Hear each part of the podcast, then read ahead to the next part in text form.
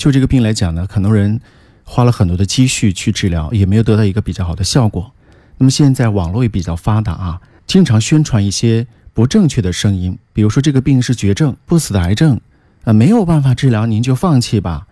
甚至推出一些非常玄乎的什么高科技的治疗，呃，动辄就上十万。还有一些西药鼓吹自己打了以后就能够提高你的视力啊，好多这样的患者，因为病的时间太长了，而眼睛又非常的宝贵，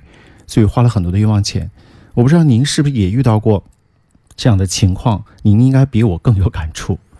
遇到了很多，嗯不是一个两个。这个呃眼底病方面的治疗啊，嗯让很多患者呢有一定的困惑。因为目前的治疗手段啊，手术这一块呢，它这个治疗范围还是比较有限的。对于一些的眼底病，它是没办法去做手术的，黄斑出血啊、黄斑水肿啊、黄斑啊劈裂啊，嗯或者黄斑萎缩啊啊这些做手术呢，它是没办法解决。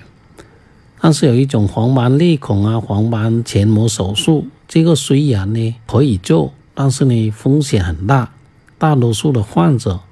做完手术之后，他的手术损伤呢无法呢再恢复视力，这个也是患者很痛苦的一种事情。就是新的问题又来了，嗯老毛病没解决，新的问题又来了，因为手术也可能对眼睛造成损伤。其实我原来也说过，咱们眼睛其实是一个非常精密的光学设备，嗯它不能漏光，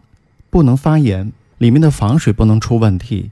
呃，里面的血液循环和营养供给不能出问题，包括视神经不能出问题。对，这个手术刀下去，或者是激光下去，真的不能够保证一定没有一点偏差。因为手术呢，它会把眼部的代谢功能、循环功能、免疫功能嗯以及这个眼睛的自我修复功能都会呢受到一定的损伤。嗯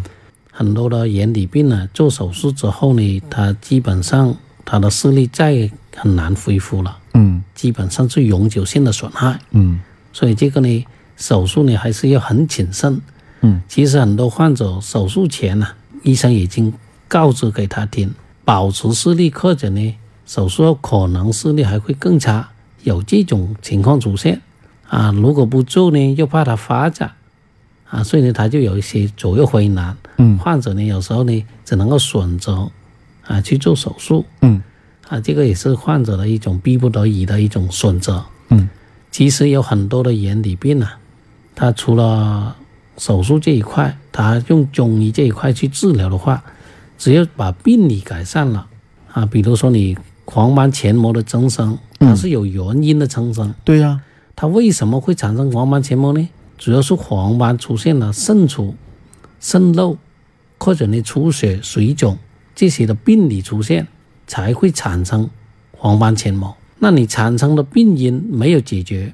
哪怕你这一次做手术剥离很成功，啊视力损害不大，但是呢它还会继续再长，到时候这个手术可能就是等于白做了，做了还是有，还会出现。这个就形成了一种呢恶性循环。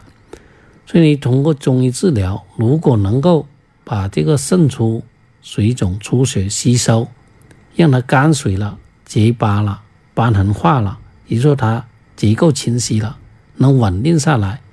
那么它这个细胞没有受损，哪怕它保存有这个黄斑前膜在里面，起码它不至于会恶化失眠，这样就安全。也就是说不一定要动它，对对，不一定嗯要动它。对，并且呢，患者呢会保存比较好的视力，嗯眼睛的结构、眼睛的功能，它会比较完整，嗯，它的对抗这个眼病的发展那会更高。换一句话说，其实站在西医的角度上来讲，这个黄斑前膜长出来其实是可以做手术，嗯，但是站在中医的角度上来讲的话呢，这个手术没必要做，你其实可以通过中医中药的方式阻止它和改善眼睛的视力。对这是一个。第二个就是说，您刚才好像也讲了，就是这个手术即便是做了，其实它还是会长出来的，因为它这个发病机制没有解决，你只解决一个结果，没有解决这个病因。对，有一些患者手术后病情还是在发展，嗯视力最终还是在下降。对我们收音机前的听众朋友可以参与到我们的节目当中啊，零二七八二三二二零二八，零二七八二三二二零二八。